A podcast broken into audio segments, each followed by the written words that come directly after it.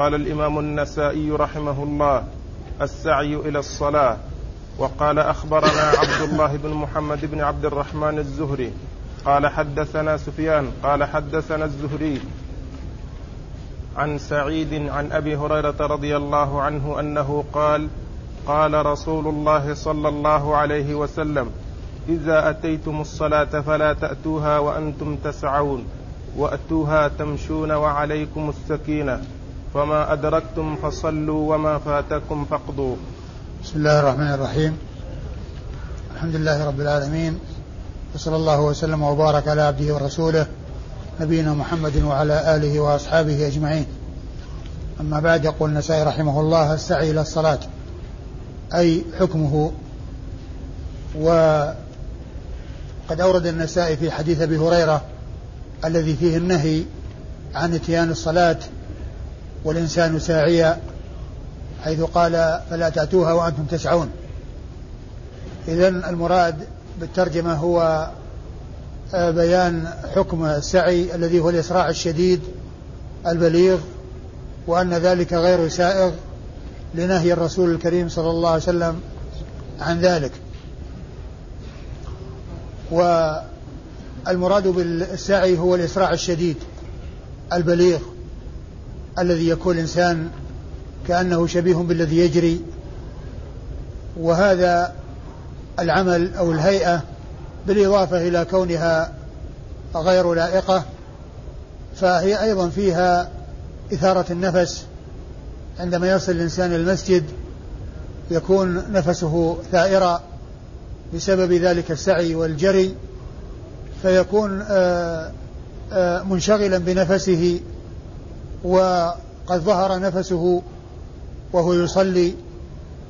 لكن النبي عليه الصلاة والسلام أرشد إلى أن السعي إليها أو أن الذهاب إليها يكون بالمشي. والمشي أيضا فيه آه، تكثير الخطى وقد مر بنا قريبا أثر مسعود الذي يقول كنا نقارب بين الخطى وذلك لتكثر الحسنات لأن الإنسان لا يخطو خطوة إلا يرفع له بها درجة ويحط عنه بها خطيئة. فكانوا يقاربون بين الخطى يعني معناه أنهم يمشون ولا يسعون. وقد جاء في القرآن قول الله عز وجل يا أيها الذين آمنوا إذا نودي للصلاة من يوم الجمعة فاسعوا إلى ذكر الله. وليس المراد بالسعي المأمور به في قوله فاسعوا إلى ذكر الله هو هذا الذي نهى عنه الرسول. عليه الصلاة والسلام في قوله فاسعوا في قوله فلا تأتوها وأنتم تسعون. وإنما المقصود من ذلك الإسراع الخفيف الذي لا يترتب عليه مشقة ولا يترتب عليه مضرة. هذا هو المراد بالسعي الذي جاء في الآية وليس المراد به العدو والجري الذي يترتب عليه ثوران النفس ويأتي الإنسان مشغولا بنفسه في آه، أول صلاته بل الأمر كما جاء في حديث أبي هريرة هذا آه، إذا سمعتم. نعم. إذا أتيتم الصلاة إذا أتيتم الصلاة فلا تأتوها وأنتم تسعون. إذا أتيتم الصلاة يعني إذا أردتم الإتيان إليها وقصدتم الإتيان إليها فلا تأتوها وأنتم تسعون. إذا خرج الإنسان من منزله يريد الصلاة وأراد الذهاب إليها فيأتي إليها وهو يمشي ولا يأتي إليها وهو يسعى ولا يأتي إليها وهو يسعى. إذا أتيتم الصلاة فأتوها وأنتم فلا, فلا تأتوها وأنتم تسعون وأتوها وأنتم تمشون. فنهى عن إتيانها ساعية وأرشد إلى الإتيان إليها ماشية وقد عرفنا الفرق بين السعي والمشي وأن السعي يترتب عليه من المضرة ما يترتب عليه والمشي يترتب عليه من الفوائد ما يترتب عليه. من ذلك كثرة الخطى وكثرة الدرجات ومن ذلك كون الإنسان يمشي بسكينة ووقار ويصل ونفسه هادئ ليس ثائر النفس يكون متشوشا في صلاته مشغولا بنفسه. فإن هذا مما يترتب على الإتيان ساعيا. عاديا جاريا ثم قال وعليكم السكينة. وهذا يؤكد الأمر في قوله فأتوها وأتوها وأنتم تمشون. لأن الاتيان والإنسان عليه السكينة يعني كونه يمشي بهدوء ويعني آه عدم سعي وجري.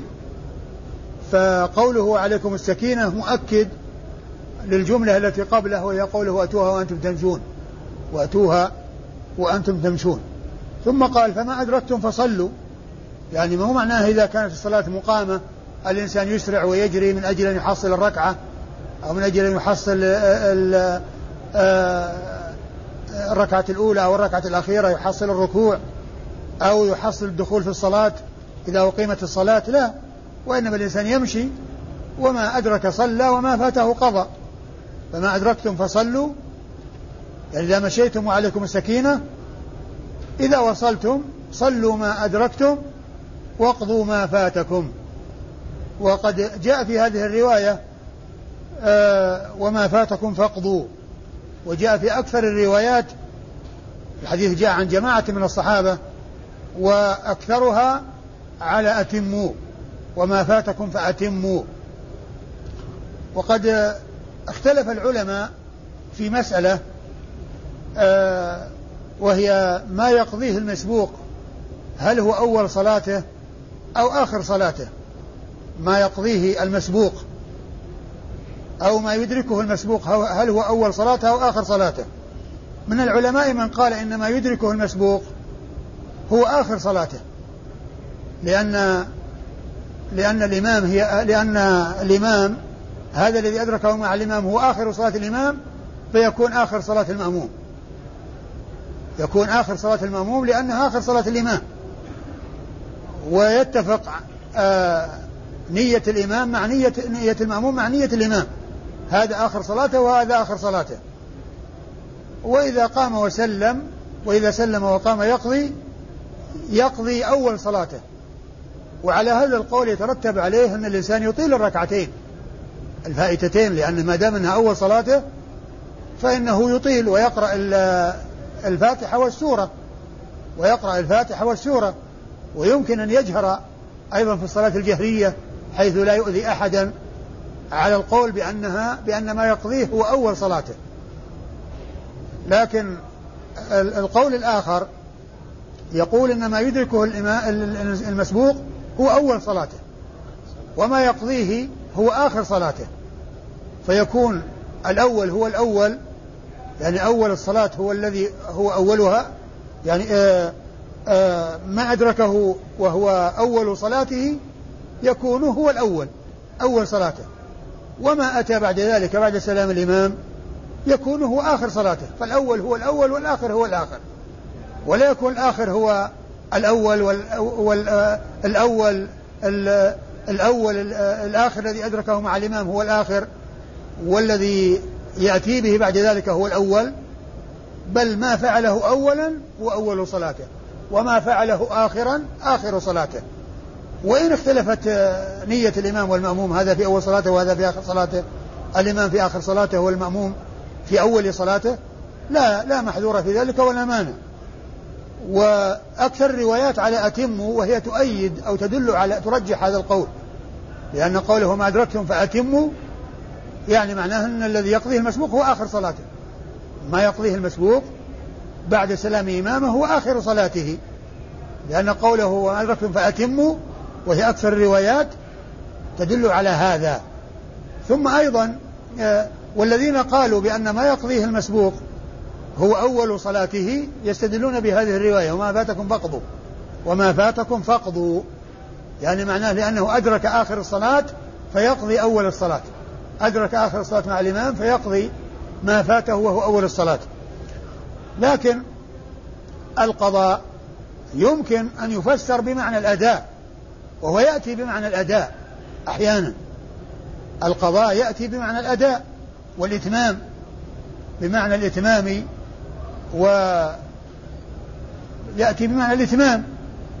وما أدركتم ما أدركتم فصلوا وما فاتكم فأتموا تفسر أقضوا بمعنى أتموا. فقضاهن سبع سنوات يعني أتمهن أو أتم خلقهن. يعني فالقضاء يأتي بمعنى الإتمام وعلى هذا فتكون رواية أتم دالة على أن ما يدركه المسبوق هو أول صلاته ورواية أقضوا أه تفسر بمعنى الإتمام وهو سائغ في اللغة وقد وبه يتفق مع آه، الروايات الكثيرة التي هي أرجح وأقوى من رواية فقد التي هي رواية فأتموه. وإذا فما يقضيه المسبوق هو آخر صلاته وما يدركه هو أول صلاته. هذا هو القول الأظهر في هذه المسألة وهو أن ما أدركه المسبوق هو أول صلاته وما يقضيه بعد سلام إمامه هو آخر صلاته فالأول هو الأول والآخر هو الآخر. ما يأتي به المأموم أولا هو أول صلاته. وما يأتي به المسبوق آخرا هو آخر صلاته.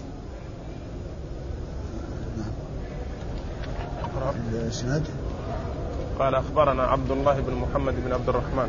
أخبرنا عبد الله بن محمد بن عبد الرحمن الزهري. ابن المسور ابن ابن مخرمة الزهري. وهو صدوق خرج له مسلم وأصحاب السنن الأربعة. خرج له مسلم وأصحاب السنن الأربعة. قال حدثنا سفيان. قال حدثنا سفيان وهو ابن عيينة. سفيان هو ابن عيينة. وسفيان هنا مهمل. يحتمل الثوري ويحتمل ابن عيينة. لكن كونه يروي عن الزهري في هذا الإسناد تبين بأنه ابن عيينة لأن ابن عيينة هو المعروف بالرواية عن الزهري. وقد قال الحافظ بن حجر إن الثوري لا يروي عن الزهري إلا بواسطة. أن الثوري لا يروي عن الزهري إلا بواسطة. وإذا فما جاء سفيان غير منسوب يروي عن الزهري فالمراد به ابن عيينة. المراد به ابن عيينة لأنه آه، آه، مكثر من الرواية عنه. وهذه الطريقة التي يتبين يميز بها المهمل لأن المهمل نوع من أنواع علوم الحديث وهو أن يتفق الرواة تتفق أسماءهم أو أسماءهم وأسماء آبائهم. ولا يعرف لكونه يحتمل عدة أشخاص. فلتمييز هذا من هذا آه، يسلك لذلك معرفة الشيوخ والتلاميذ. وإذا كانوا متفقين بالشيوخ والتلاميذ يعني فينظر لمن يكون أكثر رواية ولمن يكون من أهل بلده ولمن يكون ملازما له. فيتبين أنه أحد الاثنين بمعرفة كونه مكثرا من الرواية عن ذلك الشيخ أو ملازما له أو من أهل بلده أو أو ما إلى ذلك. وأيضا يمكن أن يعرف عن طريق النظر في الأسانيد الأخرى لهذا الحديث. لأنه قد يكون الحديث مثلا عند أبي داود والنسائي وابن ماجه يعني بإسناد واحد. فيكون في أحد الكتب ينسب المهمل فيقال فلان ابن فلان. فيتبين بهذا الإسناد الثاني الذي وجدت فيه النسبة تعيين ذلك المهمل في آه، الإسناد الذي حصل فيه الإهمال وعدم النسبة. إذا سفيان هنا غير منسوب والمراد به ابن عيينة لأنه هو المعروف بالرواية عن الزهري وليس الثوري لأنه ليس معروفا بالرواية عنه ولأنه كما قال الحافظ بن حجر لا يروي عن الزهري إلا بواسطة يعني لا يروي عنه مباشرة. عن, عن الزهري. والزهري هو محمد بن مسلم ابن عبيد الله بن عبد الله ابن شهاب. ينتهي نسبه إلى جده زهرة بن كلاب. ويلتقي نسبه مع نسب الرسول صلى الله عليه وسلم بكلاب. لأن قصي بن كلاب وزهرة بن كلاب أخوان. وهو مشهور بالنسبة إلى جده زهرة وإلى جده شهاب. فيقال ابن شهاب ويقال الزهري. مشهور بهاتين النسبتين. وجده شهاب هو جد جده. وهو من أجداده. لأنه محمد بن مسلم ابن عبيد الله ابن عبد الله ابن شهاب. فعبيد الله الذي هو جد الزهري جده شهاب. وشهاب من أجداد الزهري. فينسب نسبة إلى جده شهاب الذي هو جد جده وإلى جده الأعلى الأبعد الذي هو قص الذي هو زهرة بن كلاب. ومحمد بن مسلم هذا محدث فقيه إمام ثقة مكثر من رواية حديث رسول الله عليه الصلاة والسلام وإمام جليل وهو من صغار التابعين. هو من صغار التابعين. ولهذا يروي عن صغار الصحابة وأدرك صغار الصحابة مثل أنس بن مالك الذين عاشوا وأدركهم الزهري روى عنهم فهو يعتبر من صغار التابعين الذين رووا عن صغار الصحابة الذين رووا أو أدركوا عن أدركوا صغار الصحابة ورووا عنهم. وحديثه أخرجه أصحاب الكتب الستة. الزهري حديثه أخرجه أصحاب الكتب الستة. وابن عيينة الذي قبله حديثه أخرجه أصحاب الكتب الستة. نعم. عن سعيد. عن سعيد بن المسيب. آه المحدث الفقيه وهو أحد الفقهاء السبعة في المدينة. المشهورين في عصر التابعين. وهم عبيد الله بن عبد الله بن عتبة بن مسعود وسعيد بن المسيب وخارجة بن زيد بن ثابت وعروة بن الزبير بن العوام والقاسم بن محمد بن أبي بكر الصديق وسليمان بن يسار. هؤلاء ستة اتفق على عدهم في الفقهاء السبعة. والسابع منهم فيه ثلاث أقوال. قيل أبو بكر بن عبد الرحمن بن, بن الحارث بن هشام. وقيل أبو بكر بن عبد الرحمن بن عوف. قيل أبو بكر قيل أبو بكر بن عبد الرحمن أبو بكر بن عبد الرحمن بن الحارث بن هشام. وقيل أبو سلمة بن عبد الرحمن بن عوف. وقيل سالم بن عبد الله بن عمر بن الخطاب.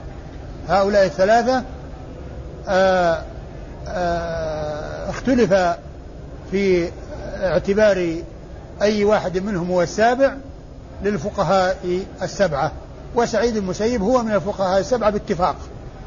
سعيد المسيب الذي معنا. وحديثه أخرجه أصحاب الكتب الستة. يروي عن أبي هريرة وهو عبد الرحمن بن صخر صاحب رسول الله عليه الصلاة والسلام وأكثر أصحابه حديثا على الإطلاق. وأكثر أصحابه حديثا على الإطلاق. وحديثه عند أصحاب الكتب الستة. قال الإسراع إلى الصلاة من غير سعي. وقال أخبرنا عمرو بن سواد بن الأسود بن عمرو قال أخبرنا ابن وهب قال حدثنا ابن جريج عن منبوذ عن الفضل بن عبيد الله عن أبي رافع رضي الله عنه أنه قال كان رسول الله صلى الله عليه وسلم إذا صلى العصر ذهب إلى بني عبد الأشهل فيتحدث عندهم حتى ينحدر للمغرب. قال أبو رافع فبينما النبي صلى الله عليه وسلم يسرع إلى المغرب مررنا بالبقيع فقال أف لك أف لك قال فكب فكبر ذلك في ذرعي فاستخر فاستأخرت وظننت أنه يريدني فقال ما لك امشي فقلت أحدثت حدثا قال ما ذاك قلت أففت بي قال لا ولكن هذا فلان بعثته ساعيا على بني فلان فغل نمرة فدرع الآن مثلها من نار. ثم أورد النسائي الإسراع إلى الصلاة من غير السعي.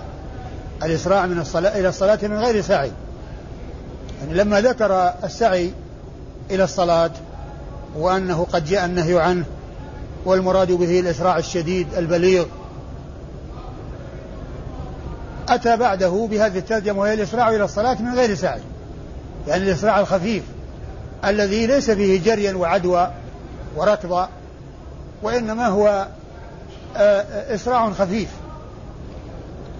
لأن المشي منه ما هو بطيء ومنه ما هو فوقه ومنه ما هو شديد. وهنا يريد الإسراع الخفيف. فأورد وأن ذلك سائغ لأن النبي عليه الصلاة والسلام فعله. في هذا الحديث الذي أورده النسائي وحديث أبي رافع أن النبي عليه الصلاة والسلام كان إذا صلى العصر ذهب إلى بني عبد الأشهل الأشهل فيتحدث معهم حتى يقرب المغرب ثم ينحدر يعني ينزل ويأتي وكأنه يأتي من مكان مرتفع من مكان مائل يعني يعني يكون فيه شيء من الإسراع الخفيف. بسبب الانحدار. وكون الإنسان ينزل من مكان عالي يعني يكون فيه شيء من الحركة والإسراع الخفيف. قال أبو رافع فبينما النبي صلى الله عليه وسلم آه، يسرع إلى المغرب. يسرع إلى المغرب يعني يمشي مشيا آه، سريعا يعني ليس بالشديد وإنما هو إسراع خفيف. إذ مر بالبقيع فقال أف لك أف لك. أبو رافع ظن أنه يعنيه. ظن أنه يعنيه فتأخر. وما كان يعني يمشي معه. يعني آه، كالمشي الأول الذي كان يعني آه، آه، يكون مشيه يختلف عن ذلك المشي الأخير. بل تأخر عنه. فقال ما لك امشي. يعني ما لك أن يتغير يعني قال إنك قال لقد قلت؟ قال يعني قلت أخففت بي. لا قال إيش؟ لقد لقد, لقد قال فاستأخرت وظننت أنه يريدني. فقال ما لك امشي. فقلت أحدثت حدث. قال ماذا نعم. قال فتأخرت. فقال امشي. ما لك؟ والذي جعله يتأخر ظن أنه يريده. في قوله أف لك أف لك. يعني هذا التأفيف ظن أنه هو المعني به. فشق ذلك عليه. وضاق ذرعا. يعني لم يطق. يعني ذلك وظن أنه حصل حصل منه شيء. يعني آه، استوجب هذا التأفيف. فقال ما لك؟ امشي مالك لأنه تأخر. فقال أحدثت حدثا؟ يعني هذا سؤال حذفت من الهمزة. أحدثت حدثا؟ يعني حتى يعني أحصل مني أن أحدثت حدثا استوجب آه ذلك الذي حصل قال وماذا؟ قال إنك أففت بي. يعني قلت أف أف أف لك أف لك. فالنبي قال لا ولكن ذلك رجل آه بعثته ساعيا إلى بني فلان فغل, فغل نمرة. يعني أخذها من الغنيمة غلول من الغلول وهي, وهي الخيانة. فخان في أمانته وأخذ تلك النمرة التي هي كساء أو ثوب. قال فدرع مثلها آه، درعا. الآن مثلها من نار. درع الآن مثلها من نار. الآن مثلها من نار يعني مثل تلك النمرة يعني يعذب بها. والنبي صلى الله عليه وسلم أطلعه الله عز وجل على على هذا العذاب الذي حصل في قبر ذلك الرجل. وكذلك أيضا آه، أعلم بالسبب الذي حصل فيه ذلك العذاب وهو أنه قد غل. والحديث يدل على إثبات عذاب القبر لأن النبي عليه الصلاة والسلام قال أف لك أف لك. يعني أنه وأنه درع مثلها من نار يعني مثل تلك النمرة يعني معناه أنه يعذب بها في قبره. والنبي صلى الله عليه وسلم أطلعه الله عز وجل يطلعه الله عز وجل على ما يجري في القبور وكذلك آه، يسمع ما يجري في القبور كما جاء في الحديث الصحيح لولا أن لا تدافنوا لدعوت الله أن يسمعكم من عذاب القبر ما أسمع. حديث في صحيح مسلم لولا أن لا تدافنوا لدعوت الله أن يسمعكم من عذاب القبر ما أسمع. فهو عليه, عليه الصلاة والسلام أطلعه الله عز وجل على ما يجري في القبور من الأهوال ويسمع آه، آه، أصوات المعذبين الذين يعذبون في قبورهم. وهذا الحديث فيه أنه أطلع على أن ذلك الشخص معذب في قبره وأن سبب عذابه أنه نمرة غلها وأنه عذب بمثلها في, في النار ففيه دليل على إثبات عذاب القبر وأن عذاب النار يصل إلى المقبورين كما أن نعيم الجنة يصل إلى المقبورين. لمن كان من أهل ذلك كما جاء في حديث البراء بن عازب المشهور الطويل يفتح له باب من الجنة فيأتيه من روحها ونعيمها والآخر يفتح له باب من النار فيأتيه من حرها وسمومها. وهذا فيه حصول العذاب لمن يستحقه ويشبه ذلك ما جاء في حديث آه، صاحبي القبرين اللذين قال عنهما يعذبان وما يعذبان في كبير أما أحدهما فكان لا يستبر من البول وأما الآخر فكان يمشي بالنميمة. فهذا يدل على حصول عذاب القبر ووقوعه وعلى بيان سببه. وهذا الحديث الذي معنا كذلك يدل على حصول عذاب القبر وعلى حصول سببه الذي هو الغلول من الغنائم. والإنسان يغل من الغنائم أن هذا من أسباب العذاب في النار بل من أسباب حصول عذاب القبر وأن صاحبه وأن صاحب الغلول يعذب في قبره بعذاب النار بحيث يصل إليه عذاب النار وهو في قبره. ويعذب في قبره. وقد جاء في القرآن النار يعرضون عليها في آل فرعون. النار يعرضون عليها غدوا وعشيا ويوم تقوم الساعة أدخلوا آل فرعون أشد العذاب. فدل على أنهم يعذبون في النار في آه، اللي هم آل فرعون اللي هم الكفار. وهنا يعني دل على أن هؤلاء اللي هم آه هذا الذي غل. وإن كان الغلول آه ليس كفرا ولكنه كبيرة من الكبائر وكذلك عدم الاستبراء من البول وكذلك المشي بالنميمة هذه من الكبائر وهي من أسباب العذاب للمؤمنين والمسلمين. من شاء الله تعالى أن يعذب على ما خرج من الدنيا عليه من الذنوب في الكبائر وهو غير تائب فإن أمره إلى الله عز وجل إن شاء عذبه وإن شاء تاب عليه فلم يعذبه. تعيده؟ عن أبي رافع رضي الله عنه قال كان رسول الله صلى الله عليه وسلم إذا صلى العصر ذهب إلى بني عبد الأشهل فيتحدث عندهم حتى ينحدر للمغرب. قال أبو رافع فبين فبينما النبي صلى الله عليه وسلم يسرع إلى المغرب مررنا بالبقيع. فقال أف لك أف لك. قال فكبر ذلك في ذرعي فاستأخرت وظننت أنه يريدني. فقال ما لك امشي. فقلت أحدثت حدثا. قال ما ذاك قلت أففت بي. قال لا ولكن هذا فلان بعثته ساعيا على بني فلان فغل نمرة فدرع الآن مثلها من نار. نعم. قال أخبرنا عمرو بن السواد بن الأسود. ومحل الشاهد منه فبينما هو يسرع. أي الرسول صلى الله عليه وسلم.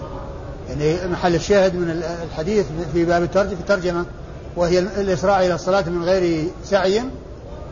آه، مقصود المقصود منه قوله بينما هو يسرع للمغرب. يعني معناه آه، إسراعا غير شديد. المشي الذي هو غير شديد إسراعا خفيف. ليس بشديد الذي هو السعي الذي جاء النهي عنه عن رسول عن رسول الله عليه عليه الصلاة والسلام في الحديث السابق فلا تأتوها وأنتم تسعون وأتوها وأنتم تمشون وعليكم السكينة. أيوه. الإسناد عمرو بن سوادة أخبرنا عمرو بن سوادة بن الأسود.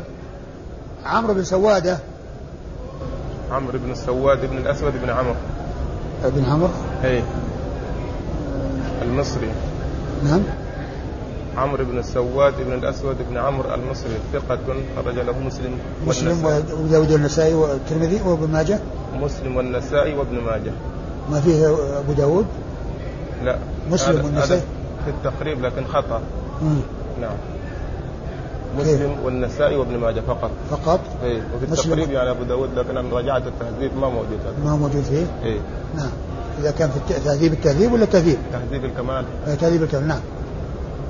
عمرو بن سوادة بن الأسود بن عمرو آه ثقة خرج حديثه مسلم والنسائي وابن ماجه. مسلم والنسائي وابن ماجه. قال أخبرنا ابن وهب. قال أخبرنا ابن وهب وهو عبد الله بن وهب المصري. عبد الله بن وهب المصري وهو ثقة فقيه مشهور أخرج حديثه أصحاب الكتب الستة. حدثنا ابن جريج. حدثنا ابن جريج وهو عبد الملك ابن عبد العزيز.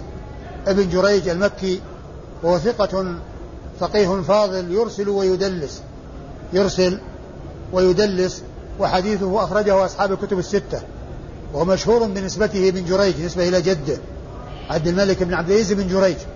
ومشهور بالنسبة إلى جده جريج فيقال له ابن جريج. عن منبوذ. عن منبوذ وهو المدني وهو, وهو من آل أبي رافع وهو آه، مقبول خرج حديثه النسائي وحده. يروي عن الفضل بن عبيد الله ابن أبي رافع وهو أيضا آه، مقبول خرج حديثه النسائي وحده. يروي عن أبي رافع وهو آه، مولى رسول الله عليه الصلاة والسلام أبو رافع القبطي مولى رسول الله صلى الله عليه وسلم واختلف في اسمه فقيل اسمه إبراهيم وقيل غير ذلك وحديثه أخرجه أصحاب الكتب الستة.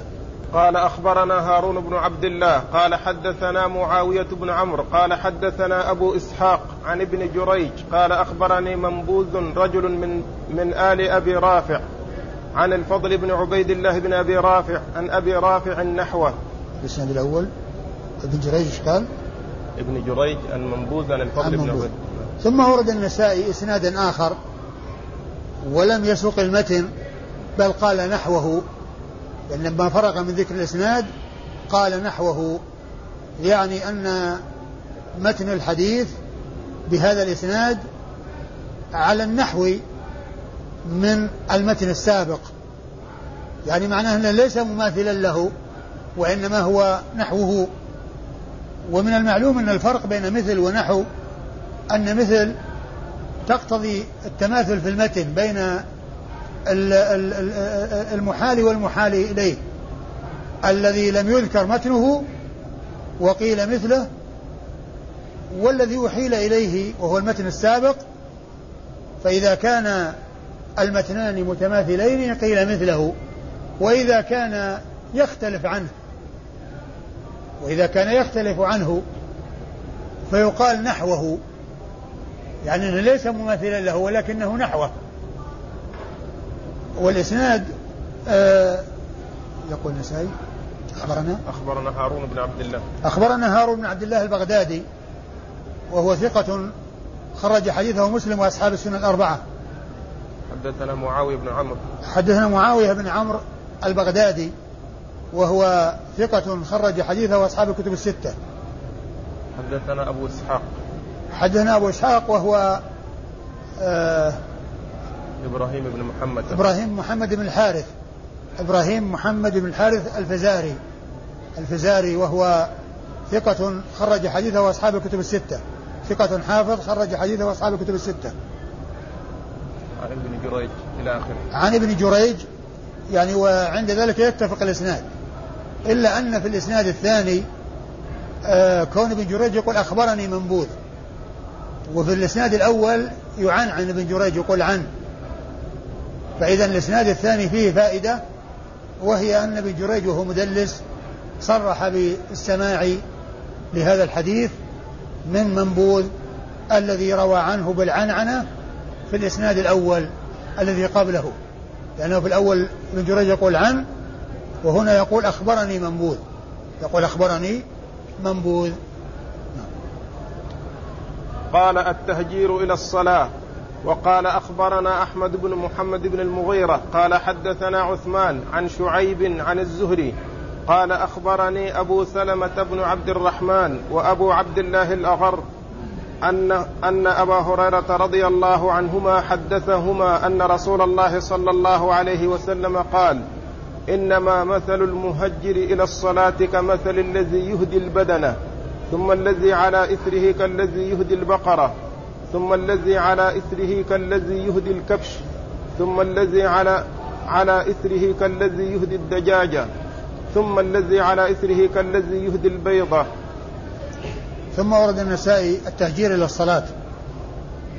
يعني بيان فضله والحث عليه والمراد بالتهجير التبكير. المراد بالتهجير التبكير إلى الصلاة. يعني يذهب إليها مبكرا. ثم ورد النسائي حديث أبي هريرة. أبي هريرة رضي الله عنه. أن النبي عليه الصلاة والسلام قال إنما مثل الذي يهجر إلى الصلاة كالمه...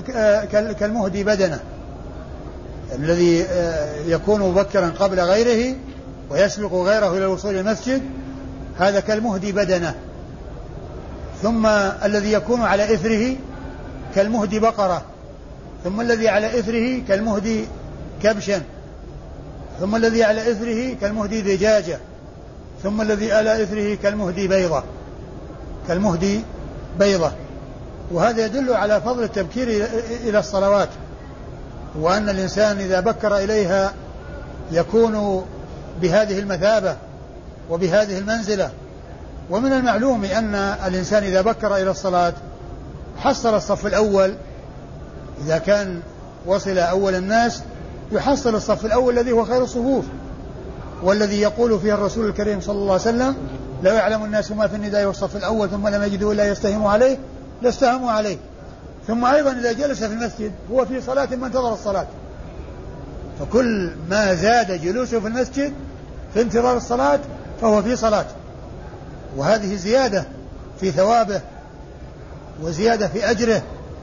ولهذا شبه النبي صلى الله عليه وسلم الذي يبكر إلى الصلاة قبل غيره بالمهدي بدنه. والمراد بالإهداء يعني قيل هو كونها تكون هديا وقيل أن المراد بذلك التصدق. ومن المعلوم أن الهدي أو الإهداء لا يكون بالدجاجة والبيضة لأن الهدي والأضاحي إنما يكون في بهيمة الأنعام خاصة. الهدي والأضاحي إنما يكون في بهيمة الأنعام التي هي الإبل والبقر والغنم وليس بالدجاج والبيض. لكن الصدقة تكون في كل ما هو نافع. يعني دجاج أو غير دجاج. لكن ال ال يعني المقصود من هذا هو يعني بيان عظم ما تقرب به الإنسان إلى الله عز وجل وأن الإنسان الذي بكر كالذي تقرب إلى الله عز وجل